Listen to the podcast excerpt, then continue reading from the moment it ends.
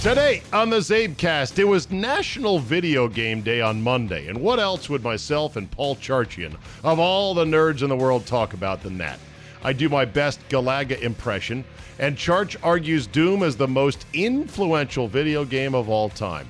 All that plus American Idiot nearly dies taking bull selfie. Your bonus 45 minutes plus of little old me is locked and loaded, so buckle up and let's go. Here we go!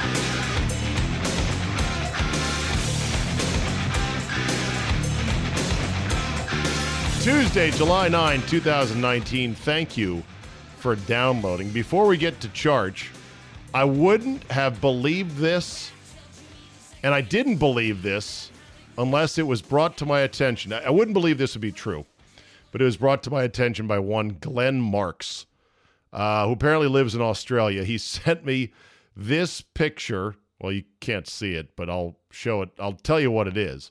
Sent me a picture of his this date in history calendar.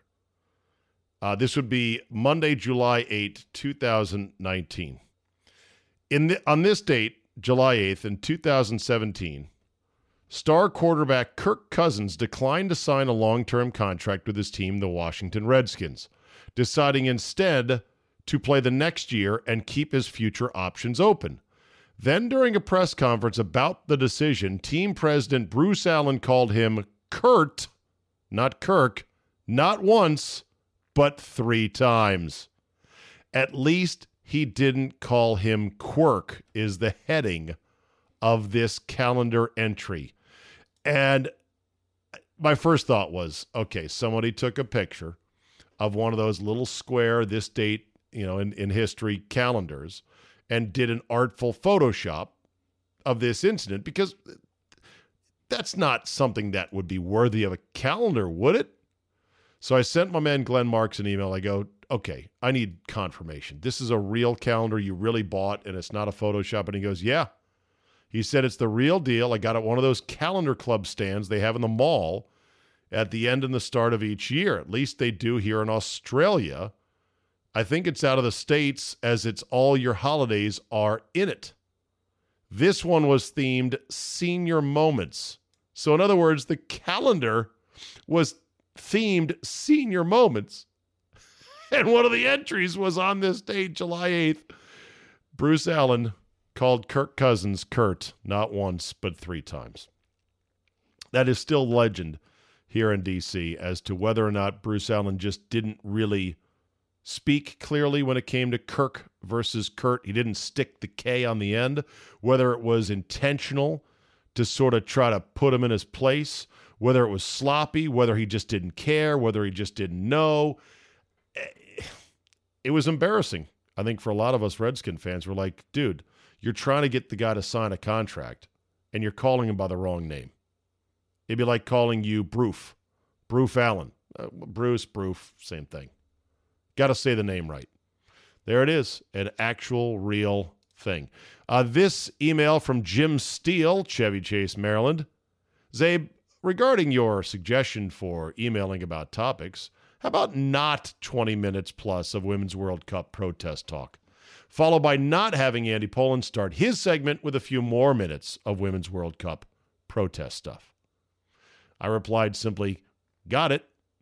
Jim then responded, You know, Czabe, the Grover bit on your local show in D.C. more than made up for the CzabeCast Rapinoe Lusa, Sláinte, which is Irish for cheers. Jimmy Steele, Chevy Chase, Maryland. Thank you, Jim. I appreciate that. Yes, I, I induced I induced Scott to do his Grover impersonation, which is excellent. Well, Grover says this. Grover says he says it's hard on his throat. He does a good Grover. I don't do a good Grover.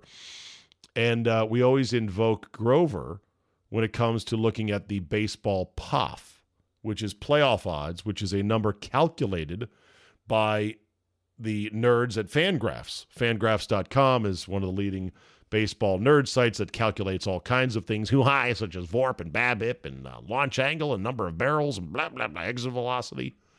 And the Nationals' POF or playoff chances, according to whatever formula they use, uh, was pretty low early in the year when they were struggling. but it was still at least in the 20% range to make the playoffs. The POF for the Nationals is all the way up to 78%. So the joke would always be do I dare look at the POF? And how early in the season can you look at the POF and start getting worried? And Scott would then go into his scared Grover voice based on the children's classic book that I read and had read to me by my parents, The Monster at the end of the book. Grover was dearly afraid of the monster at the end of the book when the monster turned out to just be him. Big deal. So reading the POF is like, oh my God, what are our chances of making the playoffs? I don't want to look. I don't want to look. So he would do Grover. And then he broke into the near versus far bit, which Grover does. And now somebody wants him to do only Grover voice in analyzing every one of the 32 NFL teams this summer as to whether they are near or far from the Super Bowl. The, the silly little things that make adult men laugh sometimes. And with that, time to go north of the wall. the DJ talks. Don't say anything. Okay.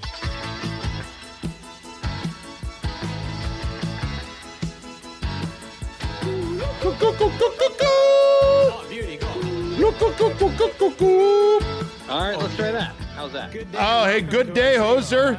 Say hi to. Paul Charchian. Hello, Charch. Hey, it is. I missed you last week. I want you to know that I was uh, I was thinking about you while I was in uh, New York City, and not just because it was uh, it was it was the world's biggest gay pride parade, but I Not I- that there's I- anything wrong with it, by the way. No, there specifically isn't anything wrong with it. And not only that, but I think it's a good opportunity to reflect on the, the great and sometimes intimate friendships that, you know, I have developed over the course of my life, including mine as yours. You know what's uh, unfortunate in today's hypersensitive day and age in which uh, there's no joking allowed, and and and everything is an outrage to be uh, foisted upon the internet mob.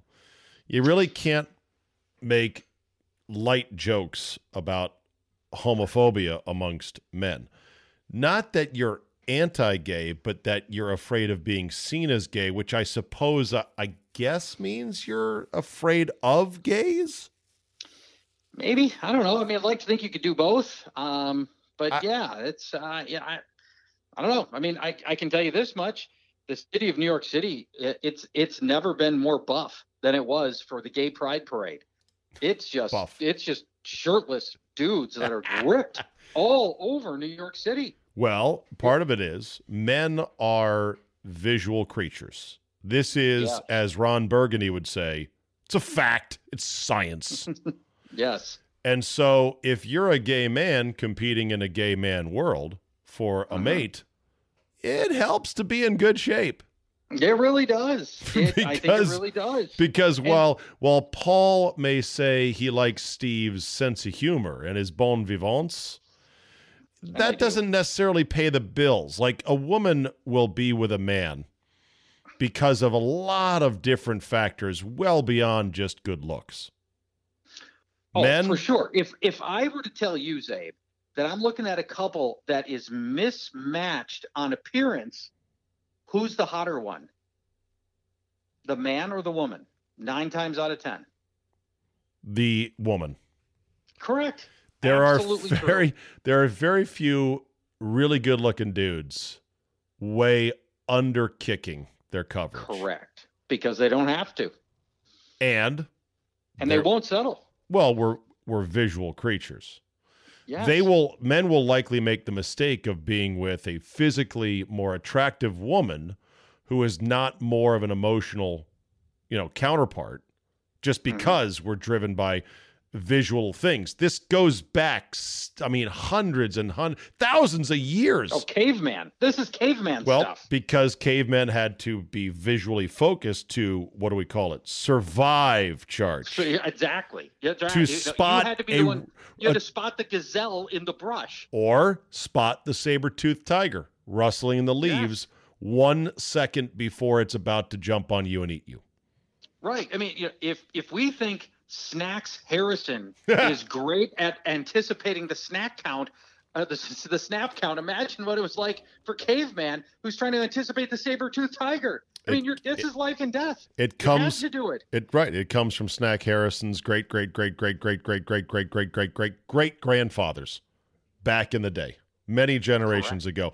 The problem though with cavemen is very poor in zone coverage. So their schemes were aggressive, but they were simple. They were mostly man-to-man schemes, and they could be beaten. And don't forget the uh, antelope to man. There, I think there was some there was some of that, and uh, they had to. Yeah, it- Not man to man, antelope to man. Antelope to man. You, you you threw your spear at the antelope, and if you actually hit the antelope, that was just the beginning of your problems. Because Right. the antelope doesn't die. Now the antelope is at a full gallop for some series of miles, and you got to go shoeless, you know, across the savannah to go track this track this thing down. That's you know, it's just the beginning of your problems. Yeah. It was it wasn't easy back then. All right. It was National Video Game Day, according to my friend Super 70s Sports, and he put a short little clip of Galaga saying, Yes. In honor of National uh, Video Game Day, I'm here to represent the GOAT. And I laughed because, oh, I played the shit out of Galaga or Galaga, however you pronounced it. I think it's Galaga. Yeah, at the uh, at the bowling alley back in the day, and I'd say of all the games that I was pretty good at from that era, 1980s, uh, Galaga was one I could get a good 10 to 12 screens into.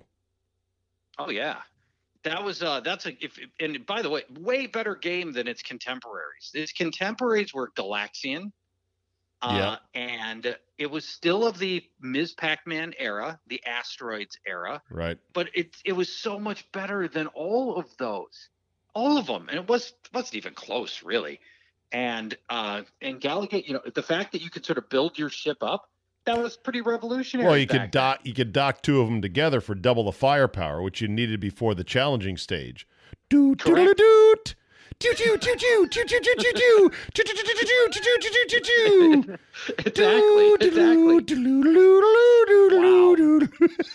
that's inc- I can't. Did you pre- did you prep that? No. Because you can't tell me you remembered that from no. 35 years ago. Come Charch, on. Charch, it's burned in my brain, and yet I oh still, I still strain to remember my two daughters' birth dates when pressed to the fire.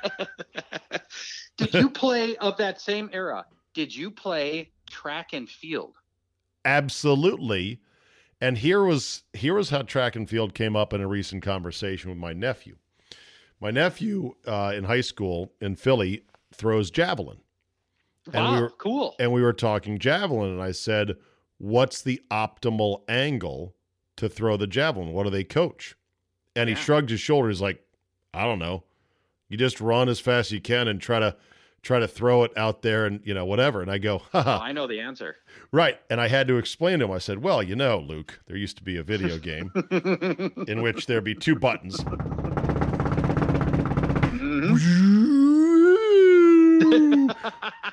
right. You think you think that Galaga is the only game I can remember the audio to? Oh no, my friend, not the case. And I would watch in awe as the local Utes that were really good at the game at the 7-Eleven in downtown McLean on the mean streets would just huck that javelin forever, like 212 feet. And of course, Oh, they always went for the perfect 45 degree angle. 45 degree angle. Mhm. It was all. It was more about the angle than it was anything else. Now, did your guys? Well, you could, but there was no supplement for speed. And then, and there was no supplement for button speed. No, I mean, because the angle only got you so far, but the pure speed of the running was what's key. And of course, not foot fouling. You got to get as close to the line as possible. There were guys that I knew that figured out a way with a rubber band and a pencil to sort Correct. of basically trick that and get super speed running using that device. You too? Now, I, you, I we didn't use the we used the pencil. We didn't use the or a comb because back then everybody had a comb in their back pocket. single black Dave, as you comb. as you remember, that's right, the single black comb. And because you had to feather your hair, you know, you needed to be able to spontaneously feather your hair at any point in which you needed feathering. You had to be able to feather on demand. Yep. You don't need the rubber band. You if you rested the if you rested the um, the pencil, um, uh, above your ring finger and your your pointer finger, but uh, below your middle finger, you could use you could treat it like a teeter totter. So when you push down on one side of the pencil, the other side went up. And so Mm. you only had to hit one of the buttons at a time, and the pencil would hit the other button. So you could hammer the hell out of one button, and it's hitting the other button equally quickly Right. on the other side. And that was that was the cheat that you know it absolutely destroyed the machine at that point. Yeah. Well, I I asked my nephew. I said, "Well, what other you know?" Because he he joked. He's like, "Yeah, I used to do the track portion, but then I got lazy, didn't want to run, so I started doing javelin because it was the field."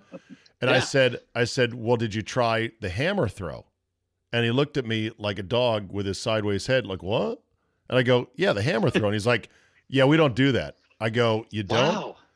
And I had to explain to him that it was not like a hammer, but it was some ball on the end of a short chain that you would then spin around wildly and fling as mm. far as you could. And that because it was dangerous, the, the release point was so precise, spinning really, really, really, really, really quickly that if you missed it, you'd throw it into the side of the cage. That's right. And you see, you, the timing got really, really hard on that thing Exactly. as he was spinning. And so, you know, if you waited to get the maximum speed on that spin, then you were playing with fire for sure. Very, very dangerous. Hell of a game though that track and field because it, It it, had it had a lot of interesting things. The high jump was difficult because it required speed, plant, Mm-hmm. then two parts of your vertical launch, and then when you started to angle your guy's body over the bar. It Yeah. was it was quite an art to it, that's for sure. Now you said high jump, but that's you're thinking of the pole, pole vault. vault. No, but pole well, vault. pole vault was tough, but the high jump was every bit as tough. Ah, I didn't. I didn't. I remember pole vault. I, maybe I wasn't getting to the high jump. I don't remember. Was the high jump was tricky? You though. did Was- have no, to. Wait, was it? You did have to fuzz? unlock. You did have to unlock, you know, additional events as you went Well, forward. you had to unlock every event, Abe. If you did, Well- even the one, the 100 yard dash was the first one. If you didn't make your 10 seconds on the 100 yard dash, you just spent a quarter on less than 10 and over 10 seconds of playtime. They would really, they would really bounce you out after ten seconds. Yes. On the very first round, dead. That would be it. Now you had now you had three or two tries. Was it two tries or three tries in each event? I believe it was three tries. Three tries. I think it was three tries in each event as well. So you know, I Wiki- guess you could Wik- get it. Wikipedia says Konami made it in 1983, and it was an Hmm. official license for the '84 Summer Olympics. Wow. Uh, 100 meter dash, followed by the long jump, followed by the javelin, followed by the hurdles, followed by the hammer throw, followed by the high jump. Aha. So it said there was no pole vault in this one. Okay, I, I'm just wrong then.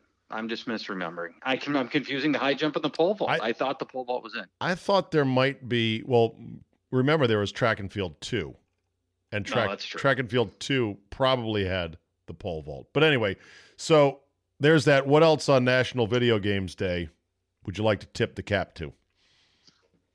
Um, you know, I was talking recently for uh, for an author. We've got a local author who's writing a book on history of video games, and we were going through the most impactful video game of all time. And I made what I think is a very compelling case that Doom is the most impactful video game of Now- all time. Let me stop you right there. Are you talking all platforms, all, All eras of video games? So we're talking arcade, home, home Yep. console, computer, even cell phone and iPad? Yes, history of video games. Nothing changed the landscape more than Doom. So pivotal, so transcendent, it cratered everything that launched anywhere near it because it was the first game that really introduced first person shooters to the masses. Wow. This is You know, 19, 1993 Mhm. and it was 93. it was developed for MS DOS. It was DOS. That's right. It was DOS based. And and Czabe, you, you people, most listeners who are not old like me will will will not appreciate this. It was the first video game to really use dedicated sound cards in your computers. Every game before that was making bleeps and bloops. This thing had the roar of the monsters, and it, it when you fired up that chainsaw, it was you know you could you could feel and hear the chainsaw, and you could hear these things groaning. And when you chainsawed into the chest of the monsters, you could hear the the the ooze and the visceral stuff flying all over. It was great. And when you shot off the BFG 9000, big effing gun 9000, um, that you could you know you could feel and hear it. It oh, it was so great. The horsepower on the BFG 9000 so forceful. Every shot registered in your soul as it melted enemies into the ground. and Doom had online multiplayer and cooperative play As- in 1993. Wait, It whoa, whoa, whoa, whoa, whoa. There was no such thing as online in 1993. Modem, dial up modem. or across- Yes. Or across your own internal network. So Oh, your computers are all networked together Oh, and you could play. You could play your Yes. sister. You could play your sister in her bedroom on your own home network. If if you were the son of uh, you know, Steve Jobs or Steve Yes. Ballmer, someone like that. So I don't think I ever played Doom and being 1993, I'm trying to remember where I was and what the fuck I was doing in 93. You know what I need to do, Charch, is I need to go back and just create a personal timeline of my life and just note where was I living, where was I working, and notable events along the way. Because I, 93, I was still doing UC Santa Barbara basketball, living in California, Wow. renting a room, driving a red Mitsubishi Eclipse Turbo. Ooh, Which- those were hot at the time. 1992 Mitsu Eclipse Turbo. Red. Cherry red, by the way. Oh, of Uh, course. I bought it off of uh, a woman. Oh, there it is. God.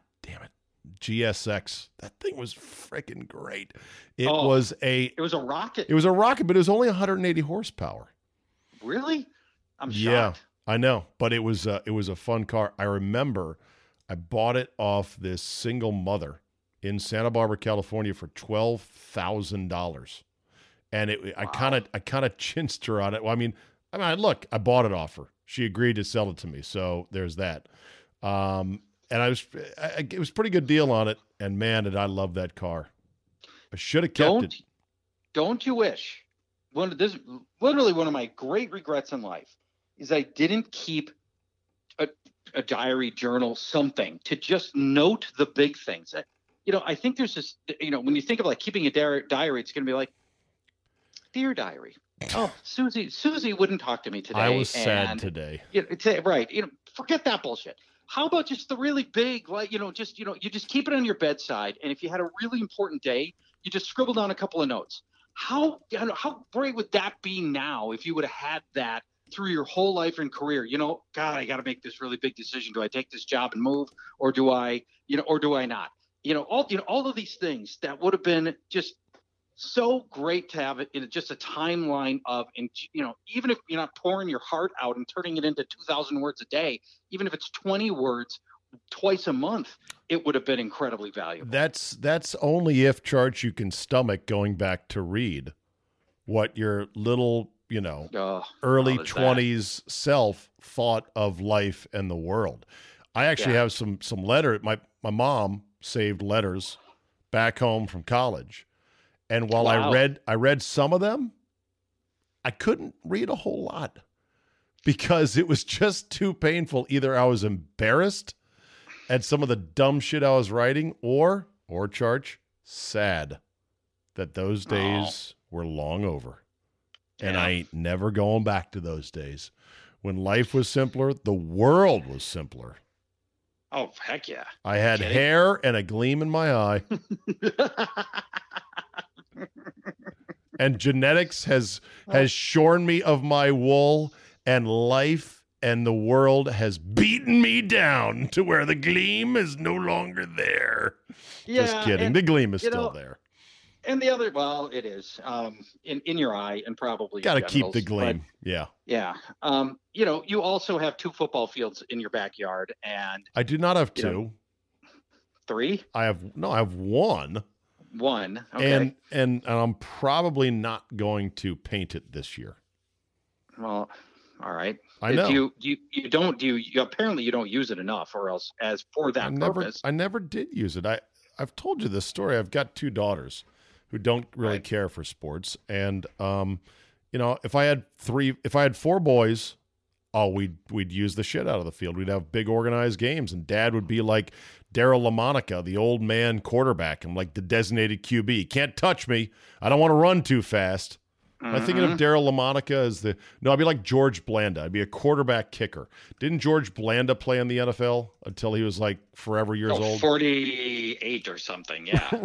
Some Right. crazy time like that. Yes. Yeah, there, there. I'm looking at George Blanda right there. Yeah, I'd be like George Blanda. My four sons would uh, run around. We'd take on the whole neighborhood. I once joked to my wife. I said, "Wouldn't it be great if we uh, we ended up, you know, I've had four sons and a basketball court in the backyard, and me and the four boys took on the neighborhood." Never happened. That's life. It's such a great idea, though, right? That's life, but it never happened. So, so some say some joke that I was overcompensating, sort of like Ray Kinsella in Field of Dreams uh, with this uh, football field for the sons I didn't have, and the athletic glory I never witnessed. I say fine. Okay, that I might said- be right, and, and so, but who cares? I said I did it because it was fucking badass cool, and I'm a grass aficionado. And when that shit was painted all up, I just literally stood there and looked at it like, look at this. This shit is real. Like this is right here in my backyard. And I had a road that a gravel road in the country that went right behind the back of it. And I would I would stand on my porch and I'd watch cars stop as they drove past it, Charch, because they couldn't believe what they were seeing. Is- well, has that gotten bo- has that gotten boring? Is it that that doesn't even interest you anymore? Yeah, yeah, just like everything in life, everything gets boring. You stay at one, you stay at enough five star hotels. You're not loving five star hotels anymore. You're just pissed when you end up in a four star. How do we end up? How do we? How does anybody stay married, Czabe? That's a miracle. You know, you, you know, you could, you know, you get married to the five star hotel. You, you look at the Yelp reviews are all positive. You're you're feeling really confident. Well, it's, it's because checking out of the hotel matrimony is an expensive bill. that's that's your short, down and dirty answer to how is it that so many people stay married. Speaking of that, mazel mazel to the quarterback of the Cleveland Browns. Uh, one Baker Mayfield got married this Why? weekend. Why would he do that, Czabe? What do you think? You're- What do you think about it? Because there's I conflicting schools of thought. You, you think it's absurd? Oh, he, he he has nothing to gain by this. Literally nothing. Stability, it's one thing. happiness, a Oh, foundation in life, his Oh, yeah, single guys don't have soulmate that. church. yeah, that's it's absurd. Now, if in He is- Tom Brady's case, it's a little different. He married the he's he married into the money, right?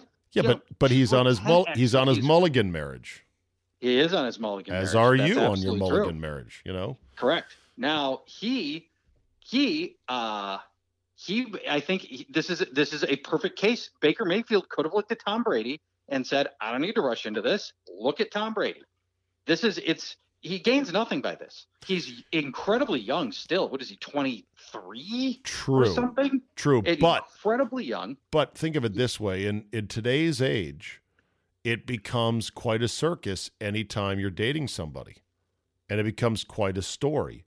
And so you really got to tiptoe gently. And I would think that he would look at it like, man, all these thirsty hoes are going to be coming at me because he's very active on social Oh, media. oh yeah, oh, oh yeah. This will stop the thirsty hose. Uh, they'll- Ah! oh, they'll respect. Ah! They'll respect a wedding band. Charch. come on. Oh God. yeah, that'll that'll stop them. All right. Well, fair all enough. it does, all it does. Here's here's the thing. It, it's be it's totally unfair, but the reality is when you are a dude who bounces between chick to chick to chick to chick, Rob Gronkowski. Everybody's like high fiving him, and he, you know he's you know he's almost like a masculine ideal for for having done this. The moment you get married, you can't do that one time. Oh, I know. Not at all. It's over. That's it. It's unless you unless you have a is- unless you have a super rare open marriage well, with a but it- woman has- under 30, which I don't but think in exists. his case, but in his case, it uh, it have to be open to the public because he will be under public scrutiny for this, right? yeah. So you could have, if you could have the he could have the open marriage agreement, but when he gets busted in the media and social media, they're not going to know he has an open marriage. True. So it won't matter. He'll he'll have to go through the ringer anyway.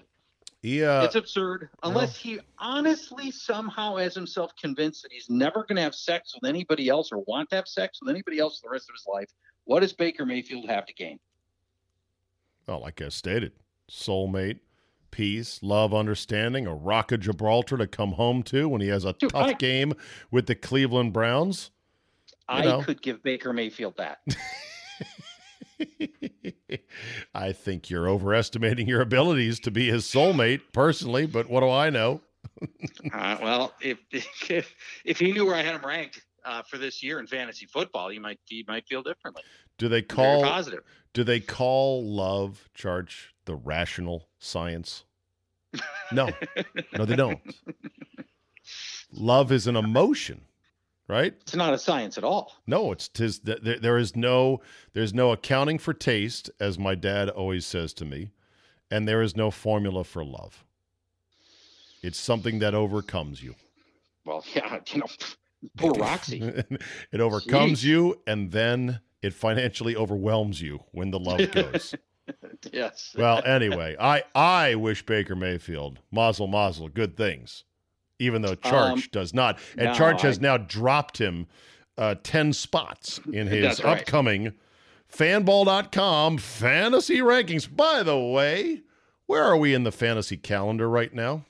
Uh, we are T minus four weeks away from the first uh, Fantasy Football Weekly radio show of the year. Ding ding ding. Um, Can be yeah. heard on the iHeart Radio app. yes, it can. We Out have our own channel called Fantasy Football Weekly. And it uh, well, okay, so you're your own channel then. Yes, we have our own channel, uh, Fantasy Football Weekly. You could hear it live on Saturday mornings by going to the KFAN channel, but why do that when we have our own channel? We'll Okay. post it there, you know, an hour later. So you can just do that. Do Subscribe to that. Also on iTunes. Subscribe there too. how many leagues do drafts in July? Um, Rough percentage. 10%? less five. Okay. So only these kind of leagues in which it's my old college buddies, we gather in some city to play golf, drink bourbon, and draft our fantasy teams. And July is the only month we could do it because everyone's got kids and sports and high school starting up, blah, blah, blah. Right? Correct. Okay. And and by the way, that's the right choice. It's what getting together is way more important. The fellowship, the golf, the, the bourbon, that's all way more important. Oh, I'd, I'd love to have a league like that. I just haven't I haven't kept up with my nominal amount of friends from college. or is that they they don't want maybe they haven't kept up with you. Well, I, I guess. I I guess mean- it's a two way street, right? You, you, you have be. to you have to search out people. If I was on Facebook, the root of all evil and hatred in this world, uh, and the surveillance tool of big tech. If I was on Facebook, it'd be easier to find these people. But then again, um, I don't really want to be on Facebook, so I'm not. No, you you don't. I, I I I ended my account. Don't do it. Did you really? Don't do it. Yeah, When- I, I quit it. When'd you do that? Oh, about a year ago when um and the year before that, I slowed it way way way down because I was not happy with their with their the way they handle people's privacy. I wasn't happy with Mark Handle your privacy. There is Yeah, no right. privacy. there is no exactly Mark Zuckerberg going before Congress and just lying. I'm Totally. like, you know what? Forget this. You know, I and as you know, you get limited to five thousand uh, connections. Other people can follow you, but you can't follow them back and all that other stuff. So I just, you know what? really? I'm on. I'm doing my Twitter. I was You had you had more than five thousand connections in Facebook. I well, like you probably. Public I don't know if figure. you've used Facebook enough. I, you know, I had five thousand. Had five. Sounds like I'm a, a bigger, even bigger ass than I am, but I had five thousand connections within a few months of starting Okay. my Facebook account. But you know, on Twitter, I've got sixty-five thousand. So it just, you know, I Yeah. just so much more reach, and and Twitter's slightly, slightly less bonkers on on invasing and you know being invasive on your privacy. Right. I don't know how much I don't know how much data Twitter is able to glean from me and then sell, but it's a lot less than Facebook. That's for damn sure. Correct. And and when it comes to the thing, you know what drove me off of Facebook was was three things basically. One was political rants, number one. Number Ugh. two, number two was just how cluttered the interface was. Mm. My sort of neat and tidy mind wanted it simpler. I didn't want all this extra stuff, and so I tried to sort of weed out the digital garden and say, I don't want this plant here. Can I get rid of this pain entirely? No, no, no. You're going to take the experience as they tell you how to take the Facebook experience, right? Correct. They know better than you do. Come on. Right. And then they would change how it is done periodically, and you'd have to learn a Mhm. whole new set of tricks. And as Sweet Georgia Brown said in that viral video, ain't nobody got time for that. I got bronchitis. I ain't got time for there was a fire. So the third thing that really sent me scurrying from Facebook was people's vacation photos. Uh, Fuck you. I don't care that you're someplace better than me. In fact, I look at you like, oh, nice vacation, asshole. Hope you're enjoying it. I'm not in the Alps. I'm not in California's wine country. I'm not on the north shore of Oahu. Why the fuck do I care if you're there? Get out of my face. Now, does that make me petty and jealous? Guilty as charged, Your Honor. Didn't need to see it. the other part of that, how many people have the knockdown, drag out fights with their partner when they travel? Regarding Anything. Oh, and that anything. oh, oh yeah, that doesn't make Facebook. It- that never makes Facebook. It's never that, right? It's never the big, big fight with, uh, you know, with the wife uh, that happens there, and it happens all the time because we get locked into our routines at home where we know all our boundaries, we know everybody's hot buttons, and Oh yeah, you know, around the house, you got it all. You know, you mostly got to figure it out about how you know where how you, how you don't stray into conflict. and you're not stressed. And and vacations are stressors. They Travel are, is a stressor. sure. There was a there was a there was a there was a rental car parking garage throwdown with my wife and I on our trip to Orlando that nearly ended the trip within an hour of us landing. Case in point. It it I got to tell you, it threw a, it, it threw a frost on the first two days of the entire experience. But luckily, we both had the good sense to not decide to dig further into what had just happened that night. We just sort of let it lay dormant, yeah. and that Yeah. that that that, my friend, I think is uh, 22 plus years in country of experience in marriage that we Yeah, both well- realized. Okay, am I cutting out on you? No, actually, you're not. And Yeah, you know, and thank God that that you know the big two day frost happened on that trip and not your trip to hedonism. I mean, Is that place still is that place still around? I don't know. I assume it is. I don't know. Okay. Uh, I don't know. I mean, that's you know, if it's not, maybe we should start one in Minnesota. I tell you, couple quick looking for new things. couple quick hitters here. Uh, how Yeah. was having a PGA Tour event, regular tour event, not a major, back in Minnesota? Did you enjoy it? Um, I, two things. One, um, I don't really golf. I like golf. I will do it in retirement. I don't have time to golf, so I don't really golf. But I do really enjoy the tour, and I will watch all the majors. I will periodically duck in and out on weekends and see what's happening. But from And a pride in standpoint, was it nice to have one back? It was Okay. because you know here we are. We're hosting. We're hosting U.S. Opens. We're hosting the Ryder Cup twice in 12 years. Yeah, You know, this is we have the highest per capita number of golfers in America in Minnesota. that's weird. and we didn't have an event. Now that said, attending golf events is the worst possible expenditure of a sports dollar on a ticket. it's oh boy. horrible. It's so here's I mean, and here's how it goes. You may decide you want to sit in the tee box and you're going to watch your favorite golfers you know, tee off all day.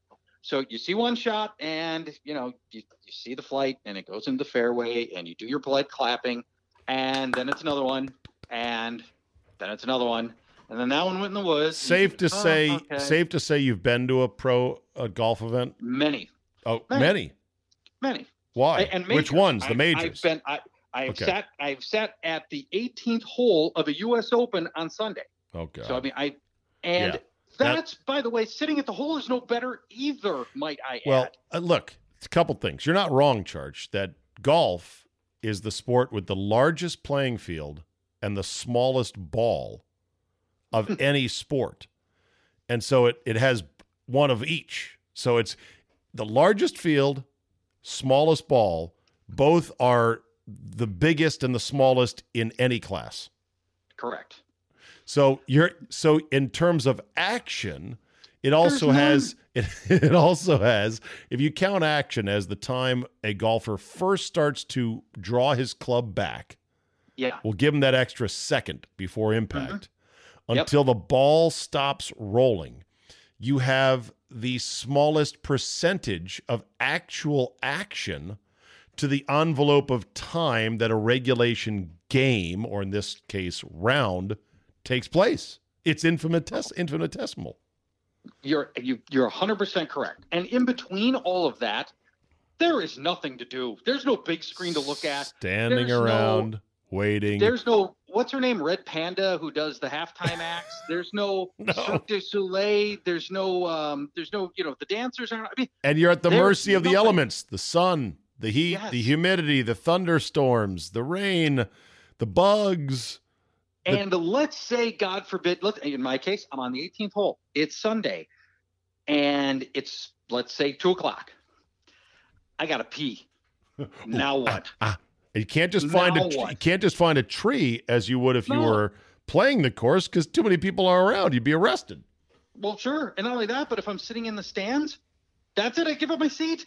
It becomes an exercise. It's really it's an it's an exercise it's insane. in dehydration. It's insane. You can't dare hydrate during if you've got a good spot. You can't dare hydrate. However, Charch- However, here's the thing: if you love golf and you want to see the best players in the world, there is no sport in which you can buy a general admission ticket, meaning the cheapest possible ticket, and get two feet away from the greatest player who ever played the game in Tiger Woods.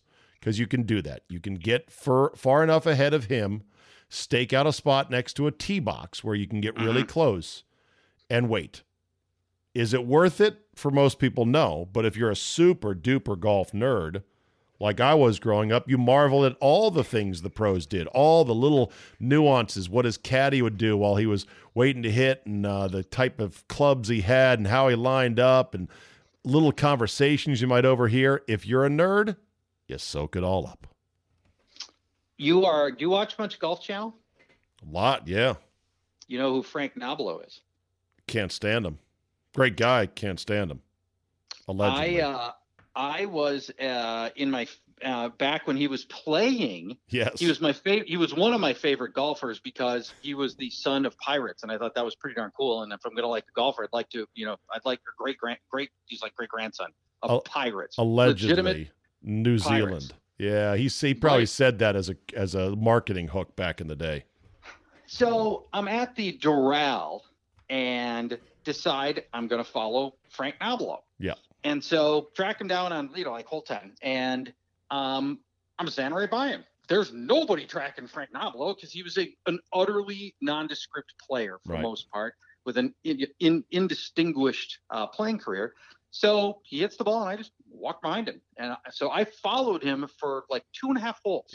He probably he probably is ready to call security. Going, there's a stalker Exactly. after me. That's exactly what happened. After like two and a half holes, he's looking at me like, just like that. Like, what are you doing? Why are you doing this? Nobody else is following him but me. And with that withering look, that was the end of following him around. And Frank Nobilo went on his way to probably not even make the cut. But that That's- was, uh, yeah, you can do that if you want to. Now, you can't do that with Tiger Woods. But That that's hilarious. You know, Nobilo is. I asked on my golf show this Sunday if you could vote one guy off of golf TV forever. Who Mm. would it be? Gary McCord, Brandel Chamblee, or Frank Nobilo? McCord, I can't stand. He has diarrhea of the mouth. The only guy that thinks McCord is funny is Gary McCord. McCord, yeah. So I'm so sick of his act, I can't even tell you. Chamblee, I like, but I said I'd like to kick him off TV just to watch his expression because I think it would ruin him. I think his face would turn ashen and he'd be like, no. No matter how much money he has, even post divorce, and no matter what else he would do in the game of golf, something I'm sure, the fact that he couldn't be the show pony on the set on the Golf Channel would kill him. But Yeah. Would be my guy, and here's why. Frank? Nobilo says less with more words than anyone who's ever been an analyst on television. And you'll see you'll hear his signature phrase all the time is, you know, Brandel, you're absolutely right, Brandel. He is just a an agreement machine. And it's all cliches. And I sit there and I watch and I go, You didn't tell me anything, you jackass. You prattled on for a minute and a half and said nothing. Duval, I think, is excellent. Lerner is sublime. Chamblee, hmm. despite being a bit of a unctuous show pony, brings some good stats and a bit of an edge to the set. Bones Mackay has been good as a guy to add along with it. But Nobilo, pfft, out. So that's my uh, who's the who's the who is the best golf voice? Who's Azinger. the best? Azinger. analyst Azinger, play by play Tirico, although he's Mhm. out of the rotation now because of how the rights for golf shifted. Yeah. Tirico, Tirico's phenomenal on anything. He's the Actually, yeah. God, Yeah, he he's is really so good. Football was great too. football was phenomenal, and some people didn't like him, and they would argue with me, and I said, I'd put up the put up the hand. I said, no, no, talk to the hand. I'm like, Yeah. I will argue just about anything with anybody. I won't argue this with him. I will argue with Charch about video games, but I'm not arguing about the quality of play by play from one Michael Tirico. Is is there a golf equivalent? Well, I'm going to rephrase this. Doc Emrick is so far ahead of the field in his sport. I don't think there's anybody else who is in their sport that far ahead. Doc Emrick Doc is. Doc is Doc is sublime. Doc is a is a joy to listen to because he has joy in his voice in calling a sport that he has called so long and so many stinking games. Mhm. No human in his right mind should have the ebullience with every call that Mike Doc Emrick has. And speaking of ebullience, he has he will use turns of phrase that Oh. you swear you've never even heard him use before, but he's done this a thousand times. He tries He to use the use the- perfect word poke, chip, Yes. slap, parlay, you know, chisel, Carolyn. flip, advance, rotate. I mean, there's a, there's actually a Doc Emrick soundboard on the internet. No kidding. Yeah, it's got like all the different words that he has used where if you click on them, it hits it hits the sound. I need to really connect my computer to the podcast apparatus so I can play these things in real time. Yeah, good job, boss. Way to go. Fuck you people complaining about this. We're going to wrap it up with Charch in 2 seconds here. All right. So, uh yeah, Doc Emrick is absolutely outstanding. Okay, let's end on this. You wanted a minute on the US women's national team and the pay disparity. Go. It's absurd. Um, as a percentage of revenue gained, the men's player men's World Cup is a six billion dollar enterprise. Women's World Cup is a one hundred thirty million dollar enterprise. By a percentage of revenue, the women make four hundred times percent to four hundred percent more money than their male counterparts do, and it should matter. And because I'm not going to prattle on for a long time about this, and by the way, they're also they're well compensated anyway. They're making over hundred thousand dollars. I mean, they're they're doing okay here.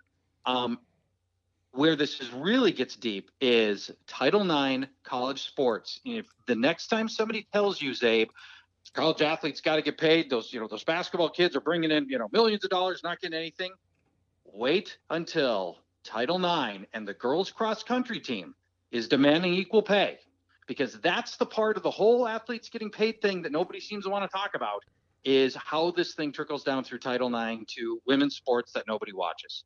Wow. So you're saying you're saying that uh, eventually the women will eat themselves.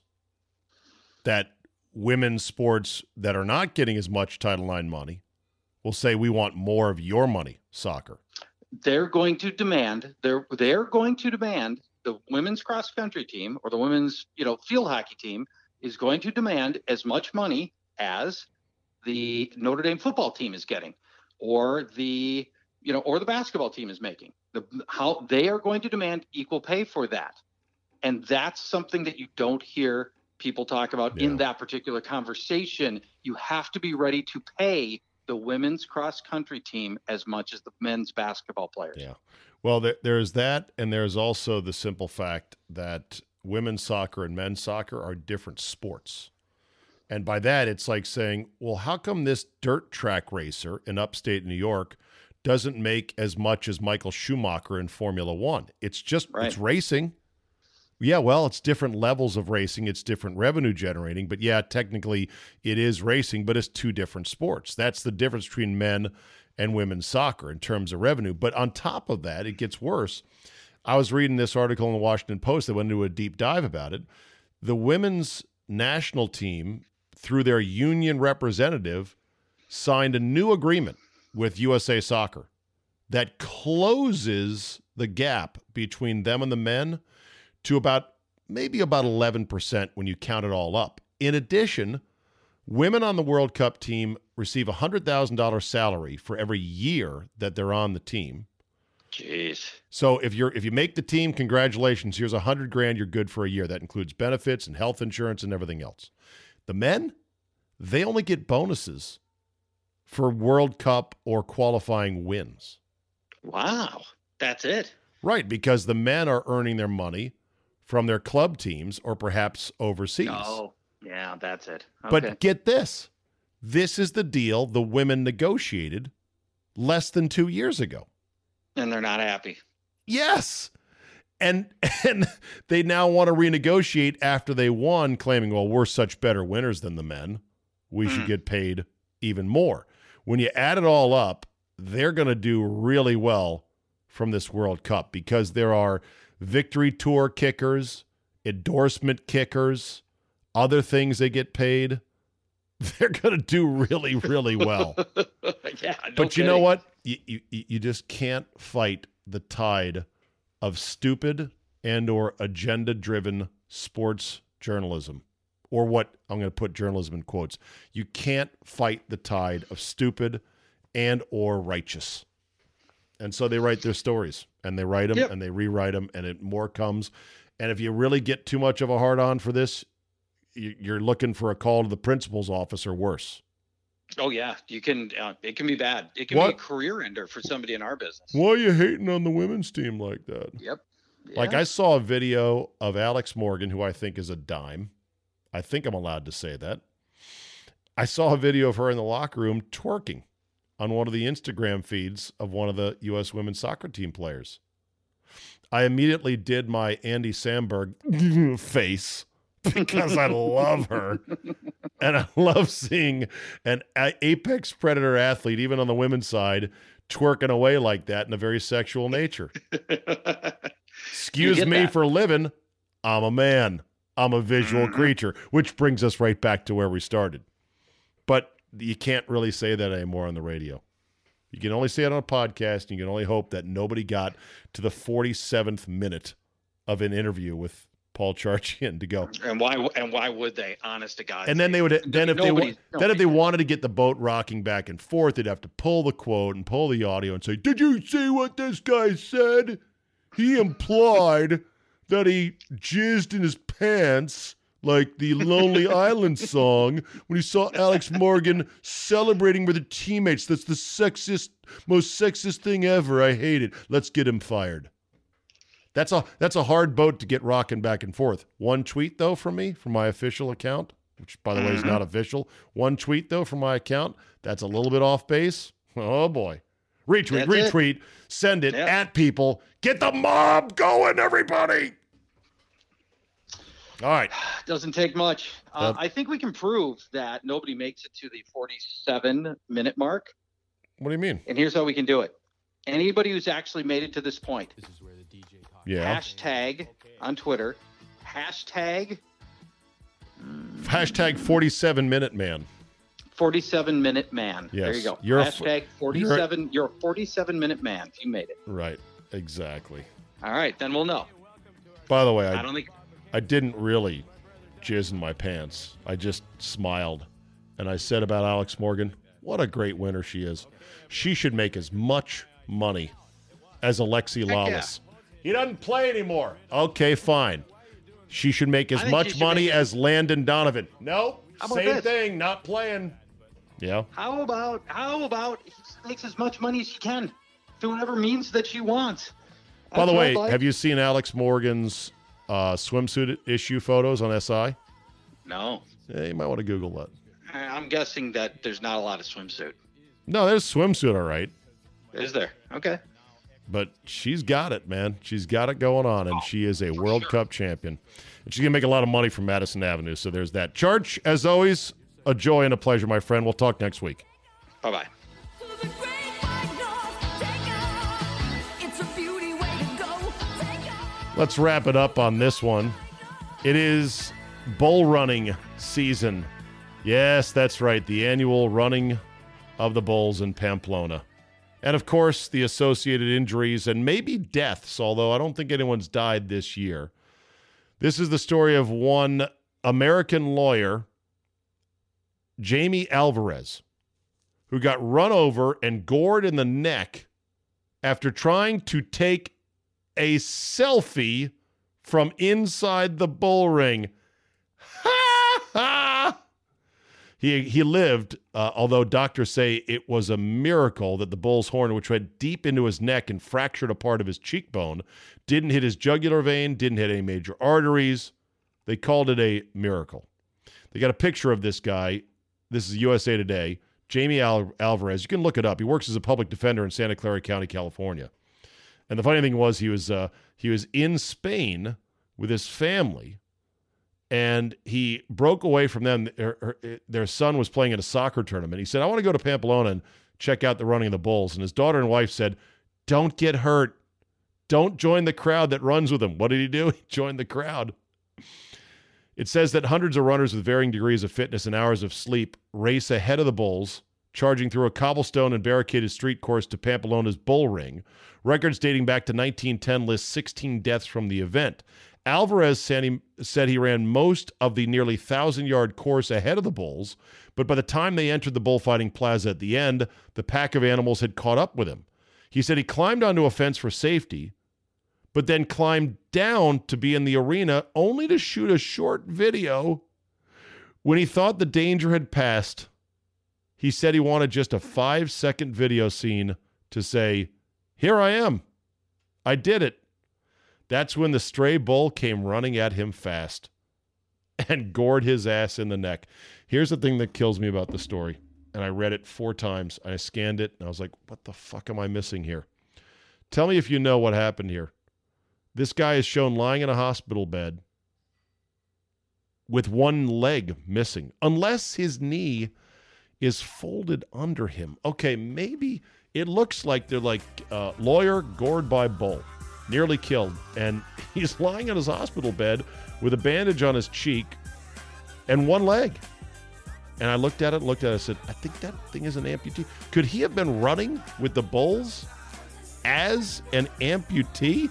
How nuts is that? Okay, that is a wrap for today. My God, look at the time. Me and Charch get carried away. We have a lot of fun. Thank you for listening, and thanks to Charch for joining me tonight. Don't forget, subscribe to the Friday CzabeCast. You get all of me five days a week for the low price of $1.33 a week. I know you got the money. It helps keep the lights on around here and keep me motivated. I thank everyone who does subscribe. Have yourself a great Tuesday, and we will see you next time.